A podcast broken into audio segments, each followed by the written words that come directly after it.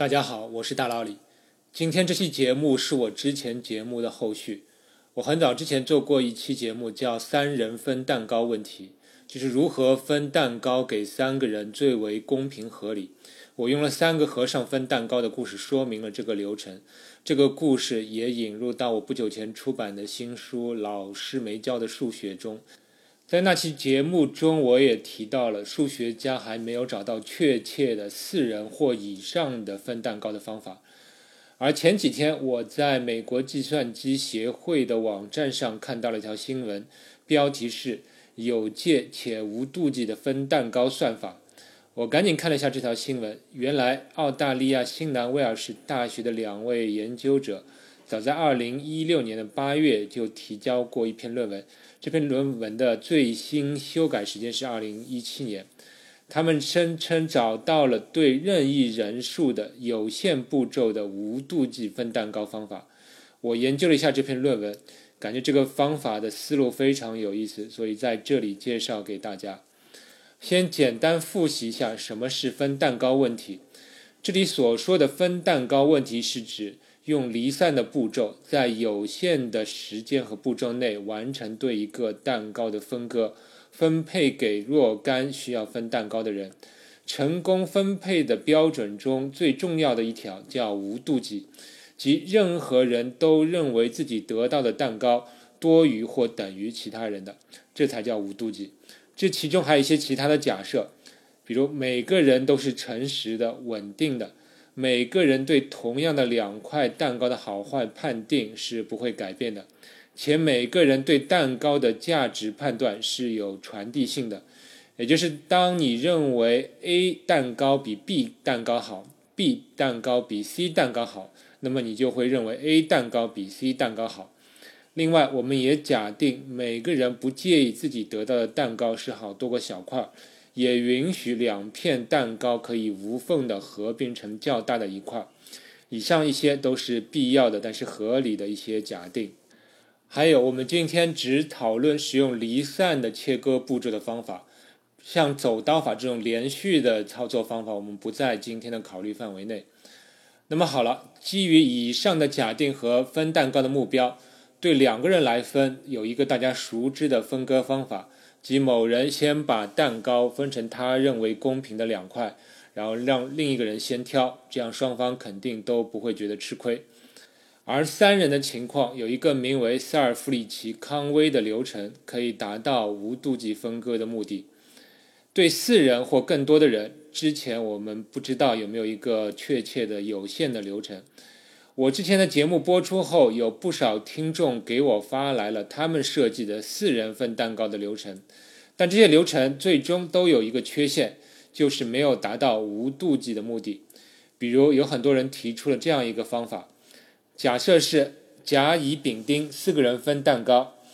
甲先把蛋糕分成他认为公平的两块，然后让乙、丙、丁评价哪一块更好。如果恰好是乙认为 A 块更好，而丙和丁认为 B 块更好，那么就让甲和乙去分 A 块，丙和丁去分 B 块，而两个人分一块蛋糕的流程是我们事先已经知道的。但是以上流程的缺陷就在于，虽然甲乙之间、丙丁之间不会有妒忌，但是两组人之间还是有可能产生妒忌。甲乙可能会想，丙怎么能拿到这么大的一块呢？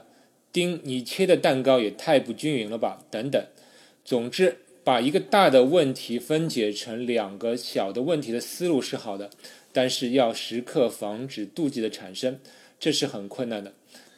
让我们来看看这次两位澳大利亚研究者提出的流程。这个流程相当复杂，原版论文有三十多页，我尽量把流程框架说清楚。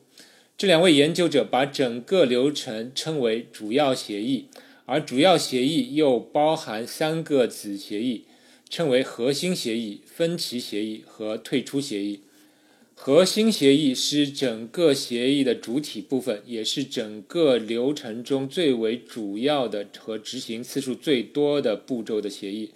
核心协议的目的在于尽可能将更多的蛋糕分掉，剩下尽量少的蛋糕。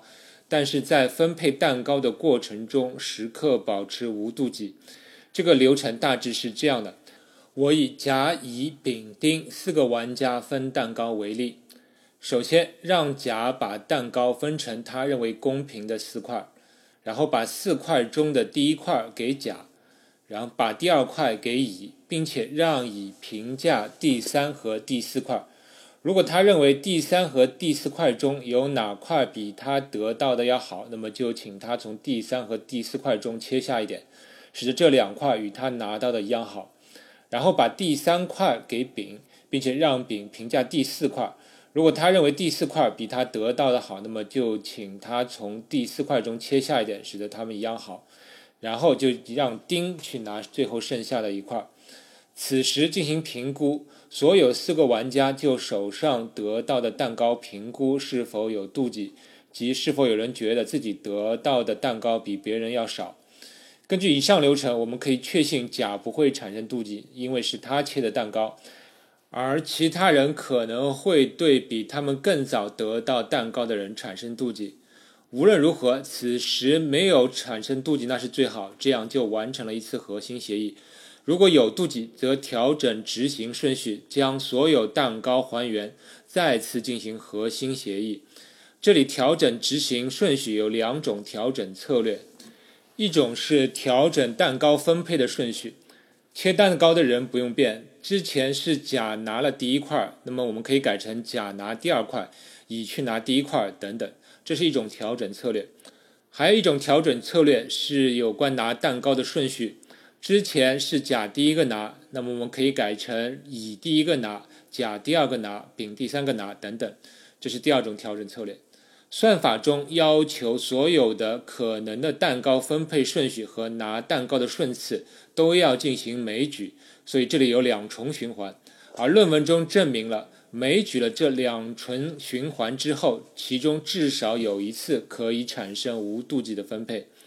可以看得出，这是一个非常冗长的步骤，最多可能需要执行四的阶乘的平方去乘以四次循环，才能得到一次分配的结果。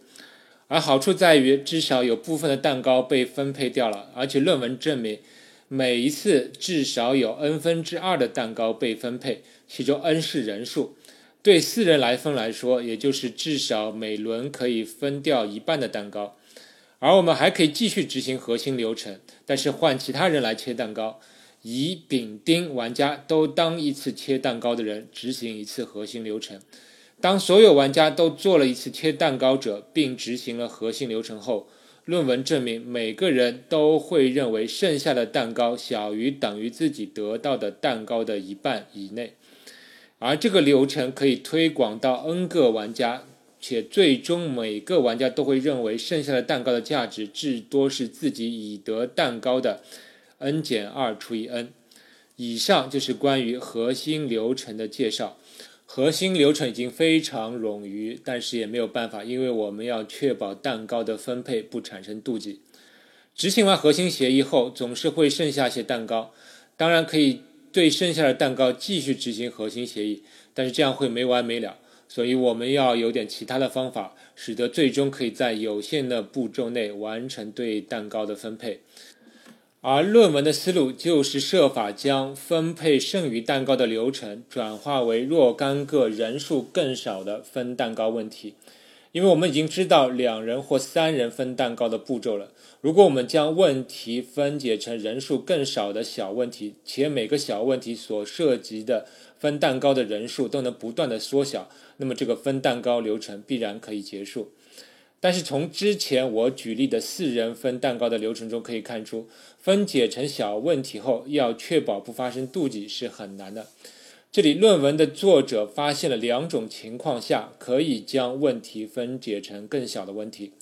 一种情况叫绝对占优。即某个玩家认为剩下的蛋糕即使全部分配给另一个玩家，他都不会妒忌。此时就称这个玩家对另一个玩家绝对占优。